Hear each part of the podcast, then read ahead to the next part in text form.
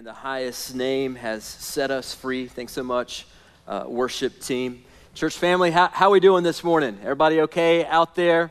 Uh, how, did, how did the first week of school go for you guys who are in school or maybe parents who have kids in school? Everybody still, still alive out there? Everybody still kicking? Whether, whether you had a, a good week this past week or whether maybe uh, this week was a, a challenging time, a, a tough time, a, a, time of transition. We're together now, even if it's virtually, and it's, uh, as always, man, it's just so good to, to be with you. If you happen to be new uh, or visiting, maybe you just kind of stumbled upon our, our live stream, or maybe a friend invited you, or you're on somebody's, uh, they're, they're hosting a watch party. Just want to say welcome to you. My name is Chris. I'm one of the pastors here at New Life. So glad that you're here with us. If you have a Bible, please open that up or turn your uh, Bible app on and head for 1 Peter chapter 5. 1 Peter chapter 5. We're kind of rounding the bend in our Hope in Exile series. So we'll be uh, in there uh, today, in that series today, and then we're going to wrap that series up uh, next Sunday. And then beginning the first Sunday in September, we're going to launch into our fall series called Encounters with Jesus. So we're just going to be looking at all these different encounters that Jesus had relationally with different people. I think it's going to be an incredible series, especially for those who are maybe don't have a relationship with Jesus yet, or perhaps they, they've, they've been wounded by the church, so they used to go to church, they don't go to church anymore. So let me just encourage you to be thinking about maybe somebody you could invite to be a part of that eight week series starting in, in two weeks, uh, whether they're joining you online or whether you're coming to the outdoor service at 7 p.m on the lawn. It's going to be a great time to invite a friend, a classmate, a coworker, a neighbor, somebody like that. So that's coming up in two weeks. Also, want to let you know, coming up in two weeks is our first worship night of 2020. So that's happening. Uh, Mike, is that September 6th? Think so? I think that's the date. Two weeks from now, right? All right. So two weeks from now, outside on the lawn, 7 p.m. It's going to be our first worship night of 2020. I know a lot of you guys have been uh, missing that uh, due to COVID and all that kind of stuff. We haven't been able to do one uh, yet this year, but that's coming up in two weeks. So looking forward to that. Also, want to let you know if you're not on our loop, if you're not tracking with us on social media, we're actually going to be celebrating the Lord's Supper, our communion, at the end of this service. And so if you don't yet have uh, the elements, uh, juice or uh, you know you could substitute that with sweet tea or whatever you need. If you don't have juice or some bread or crackers now would be a great time. Run to the kitchen really quick. Grab a grab a cup of something to drink uh, and uh, some bread or crackers and then we're going to celebrate that uh, in just a few minutes at the end of the message. All right let me just ask you a question. I want to start with a question. What do you think of what's the first thing that pops into your mind when you hear the term church leader like what, what pops into your brain when you hear that, that term, our, church leadership? And I'm going to guess, e- even if you've never been in church or you haven't been in church in a long time, I'm going to guess you probably have a preconceived idea of what a church leader looks like or what, what, they're, what they're about. And if we're being honest, a lot of those kind of first impressions or preconceived ideas of what a church leader, a lot of those ideas aren't really positive. So I don't know what you picture when you picture a, a church leader. I got some, got some pictures I'm going to throw up on the screen just to kind of kind of show you. But maybe you picture the Pope. So maybe when you hear that word church leader, that's kind of what comes into your mind. Or maybe for you, you, you kind of think of a really famous televangelist like, uh, like Joel Osteen, like the million dollar smile, Joel, give me all your money, Osteen. Or maybe you think about somebody like Kenneth Copeland, who had this really hilarious and terrifying bit not too long ago where he was supposedly like blowing away the coronavirus. If you want a good laugh, you can look that up on YouTube. But a lot of us have these random, really weird kind of impressions, and a lot of them are really negative about what church leaders are. Now, on a really serious note, I'm going to guess with as many people as we have tuned in on a weekly basis, there are probably some of you tuned in right now who have been mistreated at some point in your life by a church leader.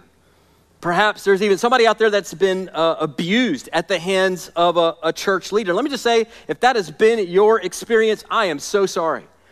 That was never God's design for his bride, for the church, for his leaders. And so, look, I, I, get why a lot of the views about church leaders about a church pastors, those types of things. I, I understand why a lot of those ideas tend to be negative. What, but what Peter's going to tell us this morning is that we have to be really careful not to throw the proverbial baby out with the bathwater, as it were. Because I don't know if you knew this or not, but leadership structure in the church is not a man made invention. Like, it's not something that we invented as leaders here so that people would have to follow whatever we wanted to do. It's not something that, uh, you know, church leaders back a thousand years ago came up to sort of have like a, a power play or control over people. This is actually God's design in His Word for His body, for His people, in order for us to stay and operate in a healthy way. It's God's idea. Now, remember, in this letter, Peter is writing this letter to a group of churches who are exiled, they're suffering, they're under persecution. And this whole time, this whole letter, he's really been encouraging them by reminding them of who they really are, what their identity is. They are, they are elect exiles, right? They are chosen, they are loved by God, and yet they're not, they're, they're not home yet right? This world is not gonna, gonna love you. And so he's pointing them to the return of King Jesus. He's teaching them how to live in hard times. And so this entire time, Peter's been talking to the church body at large. But now in chapter 5, it's like he turns and he faces the elders, or the pastors, the leaders of the church. And he's going to address them specifically. Now, I think he does this for a couple of reasons. I think the first reason is probably because man, when, when suffering strikes, good leadership is absolutely crucial for any community or movement to survive and flourish, and the church is no different. I think, secondly, in times of persecution, when things get really hard, the leaders of any movement become targets. And so I think Peter understood that the leaders, the shepherds, the guys who were out there leading, needed to hear a specific word from him. Because the reality is, leading through difficult times can be very disheartening, can be very discouraging at times. And so, this is a good word for the leaders of the church. It's also a good word, I think, for the church body at large, because the reality is, you need to know what to look for and what to expect from your leaders. And so, as we as we read this, you should you should expect these things from your elders, from your pastors here at New Life. You should, you should expect these things. Now, not only that, anytime Scripture speaks to leaders, those truths are always applicable for every follower of Jesus as well. And so while these things are sort of mandated, this is kind of like the floor if you're going to be a leader in the church. These are all things that we, as followers of Jesus, ought to be striving for, ought to be chasing after in our lives. And so Peter's going to talk about leadership this morning. He's going to talk about what godly following of godly leadership looks like. And then he's going to talk about how important it is for us to clothe all of that, all of our relationships in humility. And this is a good word for us, I think, this morning. It's a good word for our, our leaders, our elders. It's a good word for us as a faith family. So let's jump right in. 1 Peter chapter 5. We're going to cover the first five verses of the chapter this morning. And this, was, this is what the Apostle Peter writes. He says, So I exhort the elders among you. So he's, he's turning away from the whole church and he's just focusing on the leaders now. He says, I exhort, I challenge the elders among you as a fellow elder and a witness of the sufferings of Christ, as well as a partaker in the glory that is going to be revealed. And so, again, Peter's turning away from kind of the whole church body. He's pointing his attention primarily to the elders of the church now. Now, just a quick word for you if you happen to be uh, new to church or maybe, I don't know, you came from a, a tradition in a church where there was kind of one kingpin leader, right? You just need to understand that at New Life, we believe, because we believe the Bible teaches this idea of elders, plural. This idea of a plurality of leaders. And so, even for me, maybe especially for me as the lead pastor, you need to understand I'm one of the elders here. I have one voice, I have one vote, right, in the direction and the mission and vision of the church. I am not the king of New Life, right? That, that role belongs to Jesus and Him alone. And we believe that that's a healthy model of church. We believe that that's the New Testament model of church. Also, the word elder here that's used in the New Testament is used synonymously with the word that we translate pastor or overseer, sometimes translated bishop. So for you Bible nerds out there, the, the Greek words are presbyteros, poimen, and episkopos, right? Three Greek words, right? Three different functions that all describe the same office in the church. And so every church in the New Testament that we're aware of had a group of leaders. A group, multiple leaders, usually called elders, that were given to the body to help lead the body. Luke describes this process of setting up leaders in the early church for us in Acts chapter 14. So let me just read this to you. I think it's helpful for us as we explore this idea of, of church leadership structure, why it's healthy, why it's important. This is what Dr. Luke uh, writes describing the early church. He says, When they had preached the gospel to that city and had made many disciples, they returned to Lystra and Iconium and to Antioch. Those are three ancient cities. Strengthening the souls of the disciples, encouraging them to continue in the faith and saying that through many tribulations we must enter into the kingdom of God. Now, listen to this, verse 23. And when they had appointed elders for them in every church, not in some churches, not in churches that had a preference for that leadership style, he says, and when they had appointed elders for them in every single church, all the whole early church movement, apparently each of them were led by a group of elders. With prayer and fasting, they committed them to the Lord in whom they had believed. So also understand this, the word elder a lot of times people think well that means that means older, right? Because that's kind of how we use it in our culture. But in a biblical context, it really doesn't refer to age at all. It refers to spiritual maturity. In fact, most most scholars believe the disciples, the apostles, even early church leaders like Timothy and Titus were very, very young. Most scholars believe they were probably in their 20s, at, at the very most, maybe in their 30s. And so this refers not to age, uh, it refers to spiritual maturity. And so on our elder team, you'll see a variety of a different man that serve in that role. This is a very multi-generational group. Like we've got we've got young dudes who serve as elders, we got middle-aged guys, and then we have more more seasoned, mature men that serve on our elder team as well. And I think that's good. I think that's that's healthy. That's the way that it ought to be. Now notice also that Peter addresses the elders or the leaders of the church in a way that really begins to model for us humility. Now you got to remember, the apostle Peter was he was he was an apostle, right? He was he was one of the, the big dogs in the early church movement. He had been personally discipled by Jesus himself for three and a half years, was one of Jesus' best friends. He helped kind of form and shape the strategy of the early church. He's a guy actually writing scripture.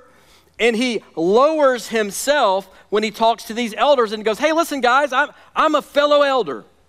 I'm just, I'm, I'm one of you guys. I know what it's like. I know how hard it is to, to lead through hard times. I know what it's like to stumble and fall. And I know what it's like for Jesus to redeem and restore and renew. And if you know anything about Peter's story, you know how true that was for him. This is just an incredible show of humility from the Apostle Peter as he writes these leaders who would have been struggling mightily to lead these early churches. Now, we know from the collective writings of the New Testament right? Second Timothy, Titus, other places, that the primary role of elders in the church is really kind of threefold. Primary role of the elders is to lead, feed, and protect the flock, right? That's, that's, what, that's what good shepherds do. They, they lead their sheep, they feed their sheep, and they protect their sheep, right? They go to, through uh, extreme measure. They even sacrifice themselves to care for their flock. If you've studied even modern day nomadic cultures, this is kind of what they do. Shepherds are out in the elements, they sleep with their sheep in the heat, the cold, the rain. They are constantly fighting off vicious predators. They walk miles and miles and miles to bring their sheep to new water sources and food sources, right? So, man, this picture of a shepherd is really a beautiful picture of what church leaders ought to be, the way God designed church leaders to be and to function. And so we see these kind of three roles of a church leader in Scripture over and over and over again leading, feeding, and protecting.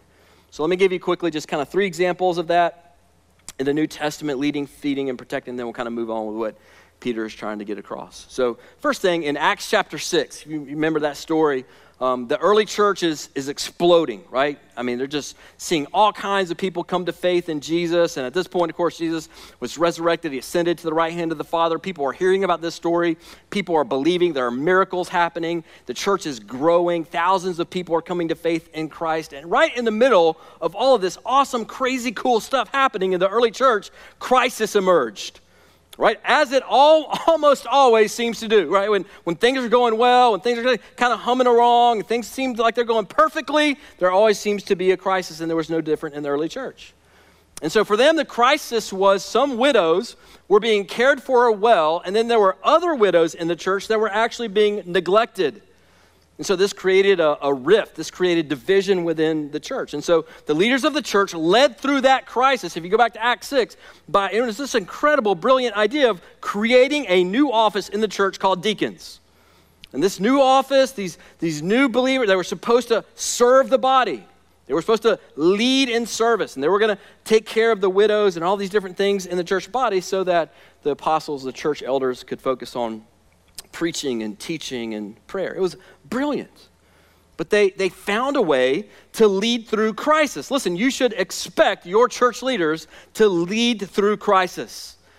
Now, listen, you, you may not always agree with every decision that we make. Listen, I, I disagree with myself at least 60% of the time, but the point is leaders lead. Leaders are not paralyzed by fear. Leaders are constantly moving forward, right? And so you should expect your church leaders to lead, especially through times of crisis. That's what shepherds do, they lead. The second thing is that shepherds are to feed the sheep. They're to feed the flock. There's this fascinating story in John 21 where Jesus has, as at this point, he's risen from the dead. Some disciples, including Peter, that are out on a boat fishing. It's morning time. I guess they'd probably been out there all night. And they spot this guy on the shore. And they don't recognize him at first. They get a little bit closer, and John recognizes Jesus. And he, he kind of points it out to Peter. He's like, hey, Peter, that's Jesus over there.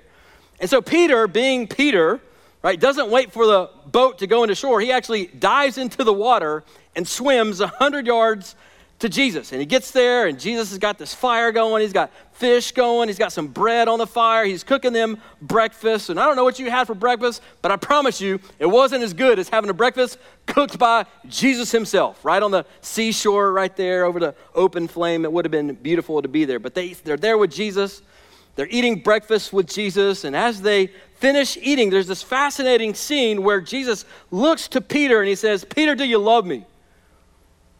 Peter, do you love me? And Peter looks at Jesus. He says, Yeah, yeah, Jesus, I love you. Jesus says, Feed my sheep. And Jesus looks at Peter a second time and he says, Peter, do you love me? And Peter's like, You just asked me that question. I just told you, yeah, yes, Lord, you, you know that I love you. Peter looks at, and Jesus looks at Peter again. He says, Tend my sheep, nourish my sheep. And Jesus looks at Peter a third time and he says, Peter, do you love me? And Peter, at this point, he's hurt. He's like, What are you, Jesus, what are you, what are you talking about? I've already told you two times that I love you. I've left everything in my life to follow you. What do you mean? You know all things, Lord. You know my heart. You know my thoughts. What do you, of course I love you. And Jesus looks at him a third time and he says, Feed my sheep. And Jesus was just driving home. He was just hammering home the point that, hey, listen, I'm about to launch the most powerful, revolutionary movement this world has ever seen the church. The gates of hell are not going to prevail against my people. And Peter, your role as a leader in my movement is to feed my sheep.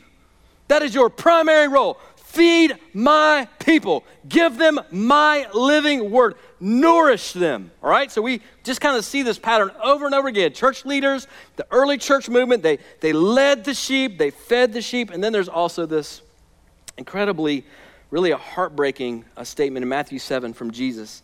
This is what he says in Matthew 7. He says, Beware, beware of false prophets who come to you in sheep's clothing, but inwardly, are ravenous wolves. Jesus saying, hey, listen, there's going to be people among you, they, they look like sheep, they claim to be sheep. They're a part of the flock, they're a part of the body. Maybe even they've deceived themselves and they think they're sheep, but that's not really who they are. Because inwardly, who they really are is ravenous wolves. And so, church leaders, knowing this and taking these words of Jesus seriously, are to protect the sheep from these wolves. Now, oftentimes, what this looks like, how it plays out in real life, church world, is, is really tough, uncomfortable conversations. Occasionally, this even looks like church discipline. Right? Protecting the sheep from wolves as elders, as pastors, is never fun. It's, it's never pleasant. Like, I didn't wake up one day as a kid and think, man, I, I just want to have a life of confronting people and having really uncomfortable, awkward conversations with people and having them get angry at me and mad at me. Listen, but Jesus is saying, this is necessary.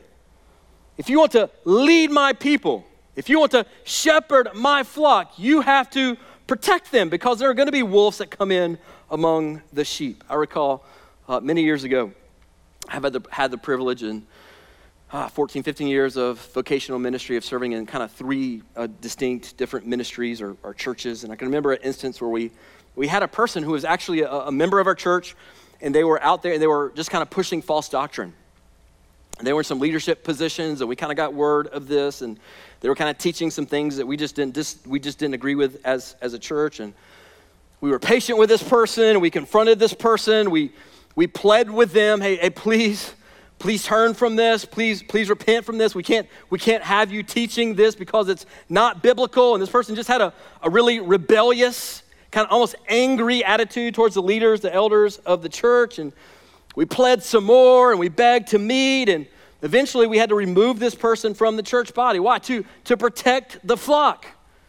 That wasn't fun. It's never fun. It's not pleasant, very stressful. Lost a lot of sleep over this whole situation. But this is our calling as shepherds. If we love Jesus, if we love his people, we love the flock, part of our role is to protect. And listen, you should expect this from your leaders. You should expect this. You should demand this, even from your elders and your pastors. You should hope that if you fall out of line one day, that your elders, your church leaders would love you enough to come to you and sit down with you and say, Listen, brother, listen, sister, we love you. But we see that you are going straight for a train wreck in your life. Please turn around. Please don't do this. We love you too much to see you destroy your family or destroy your reputation or wreck your life. You should expect your leaders to have those uncomfortable conversations with you. That's our role leading, feeding, protecting. Now, Peter's going to tell us exactly how those things should look in the context of a local church. So, how, how leadership, godly leadership, should be fleshed out in practical ways. Look at verse 2. He says to these leaders, to the elders, he says, Shepherd the flock of God that is among you, exercising oversight. This is the, the leadership component that we talked about exercising oversight, not under compulsion, but willingly as God would have you. So, the very first thing that Peter challenges these elders, these church leaders to in their leading, and what every church should expect from their leaders is that we will not lead under compulsion, but willingly willingly. So I want to give you three expectations of shepherds just that we get right here from the Apostle Peter. And number one is that shepherds are to lead with a humble heart of willingness. Shepherds are to lead with a humble heart of willingness. There should just kind of be like this sense in which church leaders serve and sacrifice for the flock with a happy eagerness. With a happy eagerness.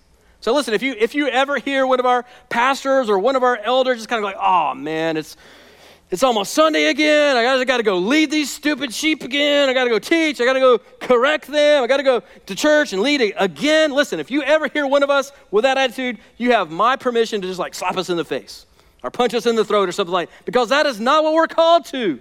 Right? This is not a we have to thing. This is a we get to thing. Uh, one of my preaching professors, Dr. Tony Merida, likes to say that church leaders ought to be happy, holy, and humble people. I love that. Church leaders ought to be happy, holy, and humble people.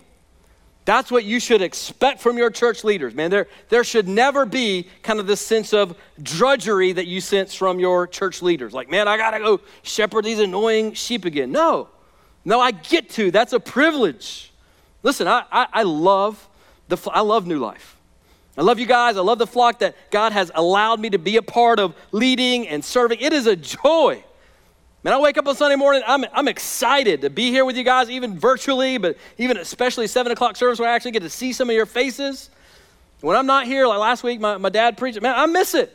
I need the time off, enjoyed some time with my family, but I, I miss being here. You should expect that from your leaders willing, glad, leadership, not under compulsion. It's a privilege, not a drudgery ever. Now, again, this is something that's not just for leaders, it's a requirement for your leaders.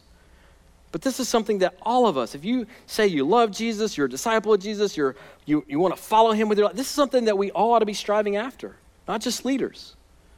So I'm just, listen, if you wake up on Sunday morning, you're like, dang, man, gotta go get ready, gotta go to church, or Tuesday night rolls around, or whenever your small group meets, you're like, oh, dang, man, we got small group tonight, and got to get ready for that. Or the end of the month comes and you get your paycheck, and it's time for you to just practice biblical generosity with your finances, and you're like, oh, man, I don't want to give that money to the Lord.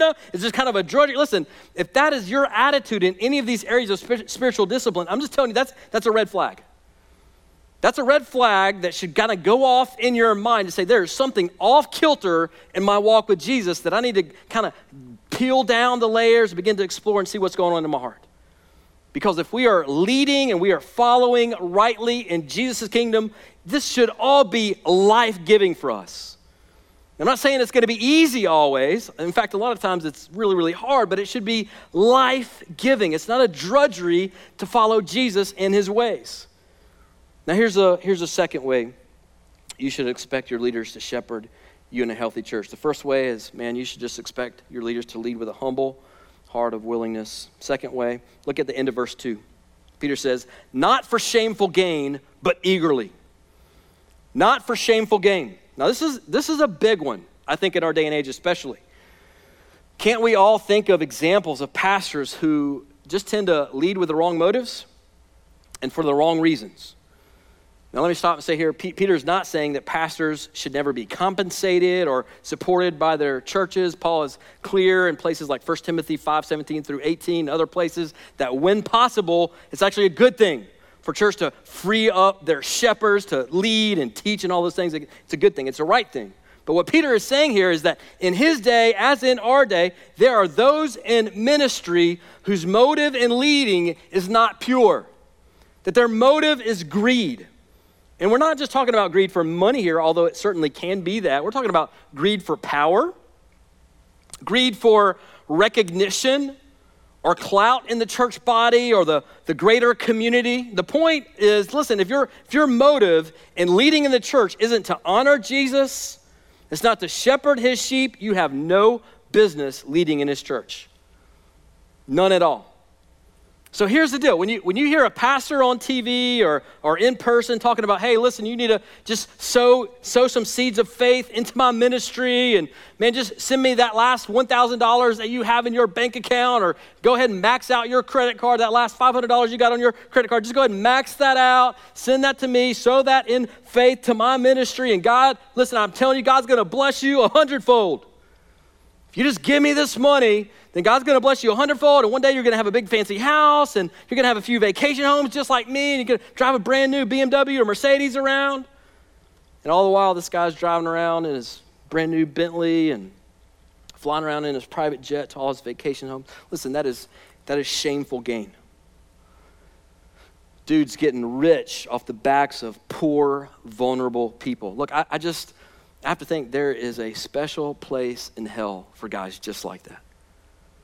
And so here's, here's what Peter is saying. No, number two, this is what you should expect from your leaders. Number two, they ought to be leading with the right motives.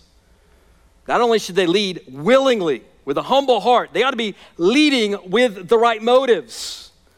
Now, again, this is, this is sound advice for every follower of Jesus. Why? Because this is ultimately, God, listen, this is a heart issue. So we, we, could, we could ask any follower of Jesus the same question like, why are you doing what you're doing? Why, why do you serve in the church? Why, why do you lead a small group? Why do you serve in kids' ministry or youth ministry or, or the worship team? Or why do you give financially? Is it to honor God? Is it to help other people find and follow Jesus? Is it to make disciples, to expand the kingdom of Jesus? Or is it so people will see you? And respect you and pat you on the back and say, Man, you're so awesome, and recognize you. Peter's saying, believer, and especially leaders in the church, make sure your heart is in the right place. Make sure your heart and your motives are in the right place. And listen, you should expect that from your leaders, church. You should expect that from us. And if you ever, ever sense in us a wrong motive, that there's kind of a power play and we're trying to be domineering to get our way, or there's some kind of financial thing, or we're trying to get greedy or rich or something like that, we're trying to lead for any kind of shameful gain, listen, please come talk to us. Don't, don't just leave, disappear. Come challenge us, man. We, because we cannot lead the people of God when our hearts are in the wrong place. All right? So, lastly, kind of uh, the three expectations of a shepherd one is to we lead willingly with a humble heart. Second, right motives. And then, number three, he gives us in verse three, he says, not domineering. How many church leaders have we heard of, even recently in the news, have just been kind of jerks? Just domineering, controlling, jerks, right? Verse 3 not domineering over those in your charge, but being examples to the flock. Now, here's what Peter's driving at Elders, pastors, church leaders, are you living a life that is worth repeating by other people? Are you, are you living a life that, and this isn't a word, but are you living a life that's imitatable? That other people can, can imitate See, far too often, I think church leaders have lived by the motto do as I say, not as I do.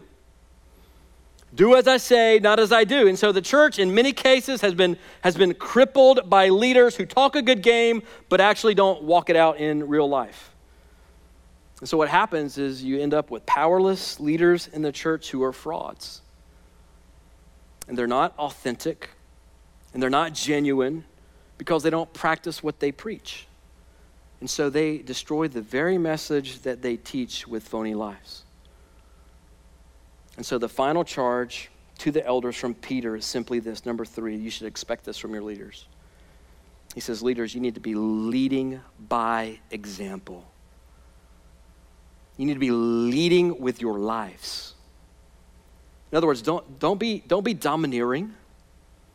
Don't, don't abuse your authority. Don't, don't ask people to do what you haven't already done yourself. Like the Apostle Paul said, man, we ought to be able to say as leaders to the flock that God has entrusted to us, imitate me as I imitate Jesus. We ought to be able to say that in all sincerity. Follow me as I follow Jesus. And so, listen, before I, as a lead pastor, can ever get up here and ask you to whatever, you fill in the blank, ask you to be generous with your finances, guess what I have to be practicing myself first? I've got to be practicing generous financial giving into the kingdom of God before I can ask you to do that. Or at least I, sh- I should, right? Before I ask you to join a community group, guess what I got to be involved in myself? A community group. How much credibility would I have if I got up here and said, guys, God's design is for us to live in community? None of us were meant to be lone rangers. We need other relationships in God's kingdom to, to thrive in our relationship with Jesus. And I'm like, yeah, that's for y'all, but not me. I'm a pastor, you know, I'm kind of kind of holy. I don't really need it. But for all y'all peasants out there, y'all need to be in a community group. I can't do that and have any credibility. So I'm I'm in a community group. Before I ever ask you guys to take a mission trip, I have to be willing to go on mission. I take a mission trip every single year. Before I challenge you guys to get to know your neighbors and invite your neighbors to church and invite your neighbors to your small group. Invite them over to your house to have a meal. Man, listen, I got to be doing that in my own neighborhood as should all of our elders and all of our pastors. We, we lead with our lives, not just with our words. That's what Peter's saying here.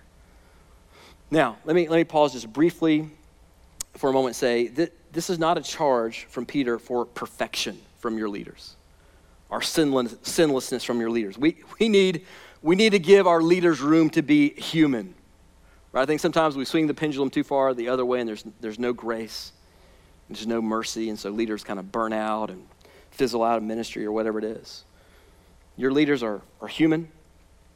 We are still sinners. We are, we are fallen. We make mistakes. We need your grace. We need your forgiveness all the time. There's got to be room for us to kind of work out our fallenness as leaders and, and not feel like we got to pretend that we've got it all together when we really don't. Because, spoiler alert, we don't have it all together. I don't have it all together. Our pastoral team doesn't have it all together. Our elder team doesn't have it all together all the time. Listen, we, we have struggles at times in our marriages just like you do. We have hard weeks with our kids just like you do. We have stretches in our spiritual journeys where maybe we're not in the Word as consistently as we need to be or in prayer like we ought to be, just like you do. And there needs to be humility and grace in the body of Christ, even for leaders. But the overarching trajectory of our lives as leaders should be that we are setting the pace for the body. That we are not perfectly, but that we are doing our best to lead by example, living out what we preach and teach. Anything that we ask you to do, you have every right to expect that we are striving to do that in our own lives. Not perfectly, but again, we are modeling anything we challenge you with. Because listen, any, any leader who is not leading by example has no credibility. And so listen, I'm, I'm just telling you, if, I, if a day comes, God forbid, where I get up here and I start preaching another gospel, a false gospel, if I come up here one day and I start saying, hey guys, you need to send in your $500 check to my personal fund so I can buy a private jet and I can have a vacation home. And listen, if you want God to love you, you got to do all these things to earn God's faith. If I get up here and start preaching another gospel one day, or if you hear that I've abandoned my family and kind of run off with a 20 year old secretary, listen to me. On that day, you need to stop listening to me. You need to remove me as an elder of the church. You need to remove me as a pastor because, listen, God expects his leaders to lead by example. We can't just preach things with our mouths and then not live them out in our lives. I cannot lead what I'm not living myself, and neither can you. And so, how the elders lead is this kind of threefold way of humility, leading with love, leading by example, with the right motives. Now, what's the reward for this? Look at verse 4. Peter says, And when the chief shepherd appears, at Jesus, when Jesus comes back, you will receive the unfading crown of glory. Now, I don't, I don't know what that looks like, the unfading crown of glory, but I'm guessing it's pretty cool. Like, I, I don't know what that looks like, what it's going to be like, but I know I, I want that. I want that unfading crown of glory on my head. And of course, as Revelation says, we as we'll, we'll all one day lay our crowns before the feet of Jesus. But I listen, I, I want that reward. I want to look into the eyes of Jesus one day and hear the words, Well done, my good and faithful servant. And bam, he's got this glowing, radiant crown, and just puts that on my head. I want to experience that. I want that. I'm all about that. And Peter's just kind of teaching this, this truth that's all throughout the scriptures that there is reward for obedience in God's kingdom. That's true for leaders in this church, that's true for all of us who are followers of Jesus. There is reward for obedience in God's kingdom. Now, if that's how the elders and pastors are to lead the church, right, with, with humility with, with love, with the right motives, leading with their lives by example. If that's how we are to lead, how then should the church respond to that kind of godly leadership in the church? Look at verse 5. Likewise, you who are younger, be subject. It literally means submit to or follow. Be subject to the elders. Clothe yourselves, all of you. So now he shifts and he looks at the whole church, elders and church body. So he says, all of you, clothe yourselves with humility towards one another, for God opposes the proud, but gives grace to the humble. So, the response, the right response from the church body as elders humbly lead, is they respond by humbly following their lead. Now, Peter specifically mentions those who are, who are younger here that they should be sure to follow the godly leaders that he places in the church. Now, why does, why does Peter single out young people here, or young believers here? I'm not exactly sure. I, my, my best guess is that youthful angst, apparently, it's not a new thing in our culture. This was going on back in Peter's day as well, right? I don't want to paint with too broad a brush here, but I think just as a general rule, younger people tend to struggle more with authority. Right? That, that's true in our day. I think that was true 2,000 years ago. Younger people tend to struggle more with following leaders. I think as most people get older, we kind of mature, we realize there's some, there's some wisdom in that. But Peter is saying, hey, listen, young Christians, hey, teen who, who loves Jesus, hey, college student, hey, young professional, listen, God has given you these shepherds for your good. And no, they're not always going to get it right. No, they're not perfect, but it is God's design for you to follow them and listen to them in as much as they're following and listening to Jesus. And this is for your good, this is for your benefit. So, as elders follow Jesus, as elders follow the Bible, the church is supposed to follow the elders as they follow Jesus. That's how it's supposed to work. This is how the writer of Hebrews puts it. Listen to this. He says this Obey your leaders and submit to them, for they are keeping watch over your souls as those who will have to give an account. Let them do this with joy and not with groaning, for that would be of no advantage to you. Now, listen, if there's any verse that tends to keep me awake at night, it's this one. listen, we know that we're going to have to give an account one day to Jesus for how we led, how we fed, and how we protected you, New Life, our church family spiritually. We know we're held to a higher standard. We'll stand before the King of Kings one day. We will give an account for how we led you. Now, I just want to tell you, I want to let you know your, your leaders here at New Life are we're not perfect. None of us are. We're not perfect. But what I can tell you with no doubt in my mind is that your leaders at this church love Jesus and they love you. And the only way this whole church thing really works well is this dance of leading and following with humility. And that's why Peter closes by saying, Listen, all of y'all. Now, he's not just talking to the elders, he's talking to the elders and the whole church body. And he's saying, All y'all, all y'all, clothe yourselves, do the leading and do the following with humility with one another. Why? Because he says God opposes the proud and he gives grace to the humble. Now, I don't about, know about where you're at on this, but I don't want God to oppose me. I want to receive God's grace in my life. And Peter's saying, if you don't want God to oppose you, if you want Him to give you grace, you need to be involved in this church body life with humility. Leaders leading, church body following the leaders as they follow Jesus. Now, let's make it practical, then we'll be done. What this means in practice, as I understand it, is that if you're in a church where the leaders, imperfect as they are, broken as they are, but if you're in a church where the leaders authentically love Jesus and they're doing their dead level best to follow the Bible and they love the church body and they lay out a path forward for your spiritual growth, what this means is you should follow it. You should follow them. As long as it's biblical, you should follow it. And so, if your elders or your pastors or your church leaders say to you, hey, listen, to be a part of our church, we want you to do just a few things. We want you to become a member of our church so we know who we're shepherding. We want you to be involved in community life, so get involved in a community group. We want to, to give generously so we can impact the kingdom here in Asheville and around the world. And we want, to, we want you to use your spiritual gifts. So find somewhere in this city or this church to serve. Use your spiritual gifts, which, by the way, is what your elders here at New Life ask of you. If you've ever been through our Journey 201 membership class, you know that.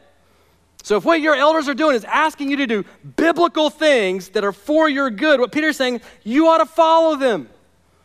You ought to follow your leaders as they follow Scripture. It's very plain and simple. Very easy and yet hard, right? As we get ready to wrap up and celebrate communion, let me close with this. Your church leaders, all of us, your earthly shepherds will let you down. I promise you, you hang around long enough, I will let you down. I will hurt your feelings. I will step on your toes. I will tick you off. So will the other elders here, the other pastors here, especially guys like Mark Carlson and Mike Watkins. I mean, they will, they will let you down big time. I might let you down a lot. They'll let you down a, a lot more than me, right? But, but here's, here's the good news. According to the scriptures, there is a chief shepherd who will never let you down. I want you to listen to the words of Jesus in, in, John chapter 10. We'll finish with this. This is what Jesus says The thief comes only to steal, kill, and destroy. He's going, guys, we have an enemy. He wants to destroy your life. He says, I came that they, who's the they? It's us, it's the followers of Jesus, that they may have life and have it abundantly. I am the good shepherd. The good shepherd lays down his life for the sheep. Listen, there is a shepherd friend who came for you, who came to rescue you because he loves you. So I just want to say if you're out there, you're tuned in right now, and you don't know this shepherd, this king who came on a rescue mission for you, the shepherd who will never leave you, forsake you, or fail you, I just want to say, man, let's talk about it. If you don't know him, if you don't have a relationship with him, if you haven't submitted your life to him, let us know. Reach out, let us know. We'd love to chat with you about what it would look like for you to begin that journey with Jesus. But, church, listen, let's humbly play our part as his church and follow the chief shepherd. We're going to celebrate Jesus now as our chief shepherd as we celebrate the Lord's Supper. And so if you're at home, let me encourage you go ahead and grab your, your juice or whatever drink you have, grab your cracker, your bread. I'm going to pray, and then we're, we're going to celebrate together. Father, thank you for your word. Thank you for not leaving us just to kind of figure out what you want us to do, how you want us to organize your body, the church, that you've given us very specific instructions the way we are to organize ourselves, the way we are to lead your people, the way we are to follow. God, will you teach us to walk in that with, with a great sense of humility, all of us, God, to live humble lives as we both lead and we follow in your body. God, would you teach us that our ultimate hope is not in any man or woman? Our ultimate hope is in the chief shepherd himself, the good shepherd, Jesus Christ. The shepherd who never leaves, never abandons his sheep. Thank you for Jesus. Thank you for new life in Him, for the hope that we have now in this life and the one to come because of His perfect life lived on our behalf, His death paid the ransom for our sin, God, and His beautiful resurrection. We just want to say we love you. And we pray all these things in the name of the Good Shepherd, Jesus. Amen.